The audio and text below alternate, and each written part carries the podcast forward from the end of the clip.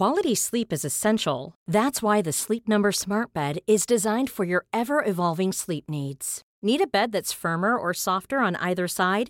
Helps you sleep at a comfortable temperature? Sleep Number Smart Beds let you individualize your comfort so you sleep better together. JD Power ranks Sleep Number number 1 in customer satisfaction with mattresses purchased in-store. And now save 40% on the Sleep Number limited edition Smart Bed for a limited time. For JD Power 2023 award information, visit jdpower.com/awards. Only at Sleep Number stores or sleepnumber.com. Hello again, and welcome to 929, a new podcast from Fiverr.com, hosted by me, Ishan Akbar. In each episode, I'll be speaking to a different industry expert. They've agreed to give you one key piece of advice on how to grow your business. All you have to do is give them just 9 minutes and 29 seconds of your time in return. Bargain. Today, I'll be speaking to Andrew Stevens, whilst also admiring his impeccable recording setup. You sound beautiful. That's very kind of you to say so. You sound beautiful as well. Thank you. Andrew has worked at telecoms powerhouse Vodafone in varying roles for the past seven years, so naturally there was one big question I just had to ask him. If you were going to put Vodafone into an outfit, what outfit would it be?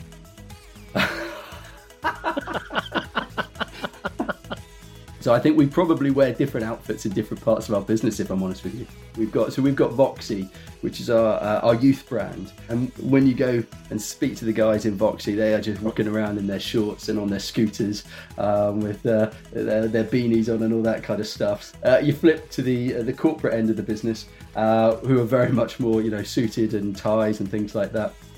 In his current role as head of small business, a large part of Andrew's job involves getting to know customers of this demographic and making sure they're as happy as they can be with the products they purchased to run their businesses.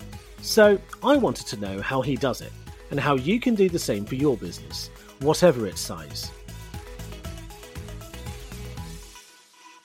Okay, so I'm recording from my conservatory today to get some of that sweet, sweet vitamin D.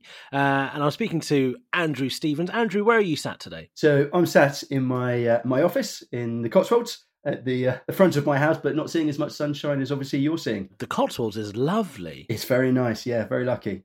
Yeah, very lucky indeed. Uh, so tell me, what is your lesson that you wish to impart on everyone today? So the lesson that I've got is uh, getting to know your customers. So it sounds like quite a, uh, a basic point, but I think it's got many layers to it, and I think it's one of these uh, one of these lessons which can be overlooked really easily. Cool. So let's talk about those layers then. K- kick us off. What, what do you mean by knowing your customers just straight off the bat? So, so for me, uh, knowing your customers really starts with a few important things. So, one is to just be absolutely clear who your customers actually are that you're trying to target. And I think uh, a lot of companies uh, and a lot of businesses have some great products and great services and just uh, expect everyone to want them. But it's really important, in my mind, to, to be really clear who you're trying to target. And then with those customers, be really clear what problems they're trying to solve and then how your products and services can help with that. And then I guess the other piece for me is just understanding with those customers how they go about researching and investigating their purchases. Because you can have a fantastic product, you can wrap it up absolutely fantastically. But if you're not in the journey that they're going through to investigate their buying decision, then you're never going to get found. So it's really understanding who those customers are and how they're buying. To me, it sounds a bit like what came first, the chicken or the egg, because surely there's some products out there that you can't anticipate which customers are going to like them. Like I have a penchant for cinnamon and raisin bagels, and I'm sure when the bagel company made it, they didn't segment me as someone who would eat it. No, but what you probably find is that as you release your your product onto the marketplace, be it you know the, the bagel or, or whatever it is, different customers tend to consume it in different ways. So by understanding that and by having almost you know what I talk to to my team about is how you create that continuous feedback loop and how you really keep talking to your customers so you understand why they're buying that product, why they're consuming that service, what they like about it, and how you can improve it. Okay, so that all makes sense to me theoretically, but how do you do that without being really annoying? I think if you're really clear what stage your your customers are at and what their need states are, then you can be far more precise in terms of the communications that you're offering to your customers. Do you find that customers are quite willing to share with you what would help improve their lives, or are they just mainly just complaining and then you try and solve that complaint? I talk about you can either get into the mindset of minimizing customer complaints or into the mindset of maximizing customer delight. And I, I, think if you're really focused on how you maximize customer delight, it takes you down a different sort of conversational route. Um, and you're asking different types of questions in terms of you know, how can I support you better? You know, what advice do you need? And I think there always has to be a value exchange. If you're helping them in some way, shape, or form, then I think they're far more willing to help you. Maximizing customer delight sounds like something I could apply to my personal life as well because Me there are too. a lot of people in my life who could do with me having that kind of attitude.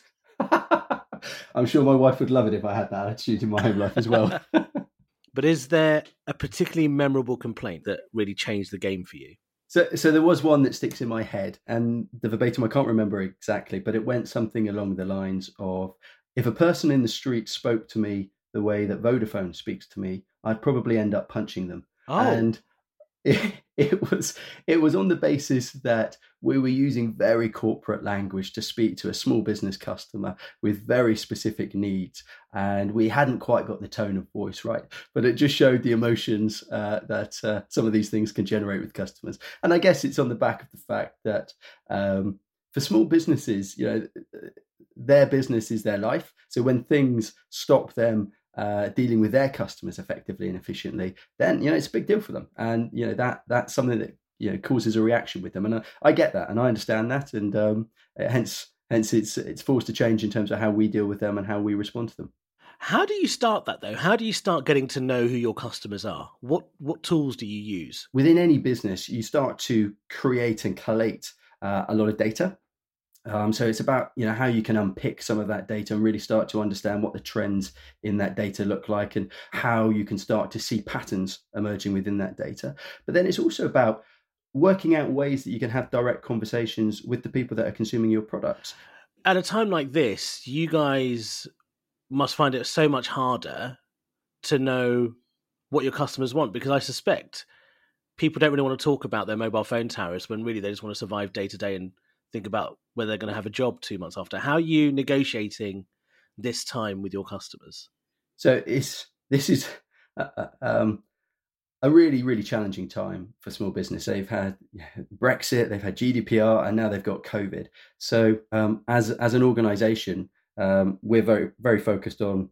Uh, our strapline at the moment is keeping the UK connected. We're very focused on the quality of service of networks um, that we're providing so that our customers can maintain that connectivity.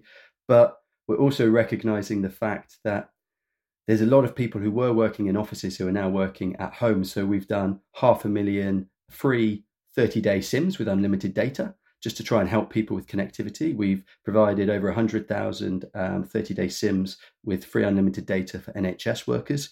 Um, and then we've also tried to help the small businesses by um, moving our payment terms to 15 days. Um, and you know, so any small businesses that are within our supply chain, we're paying them within 15 days because we're recognizing that cash flow at this particular juncture um, is really, really important. But the big thing and the big, the big learning that I've taken out of this process is we're speaking to our customers more, but we're not trying to sell to our customers at this particular juncture. We are just phoning our customers and trying to have conversations which are more related to the individual circumstances that they're going through and what they need from us at this particular time. So, Andrew, from your years of experience in this space, are you able to share some tips of how you can get to know your customers, regardless of what industry you might be working in? I guess the, the way I would summarize it is um, it's really important to know uh, to know who your customers are and who you're trying to target, what what problems that they have and what problems you're trying to help them solve and then creating a continuous feedback loop with them to really get focused in terms of how you can support them and then think about the language and the communications that you have with them to try and make it really relevant and pertinent to them at particular life stages. Andrew, thank you so much. I've really enjoyed chatting to you. No problem at all. Yeah, really, uh, really had good fun. So thank you for your time.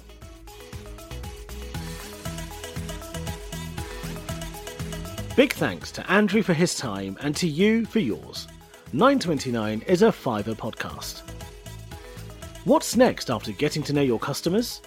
Check out Fiverr's writing category to find expert copywriters that can interpret your value propositions into a language your audience will relate to. And don't forget to hit like and subscribe wherever you listen to your podcasts. But for now, Time's up.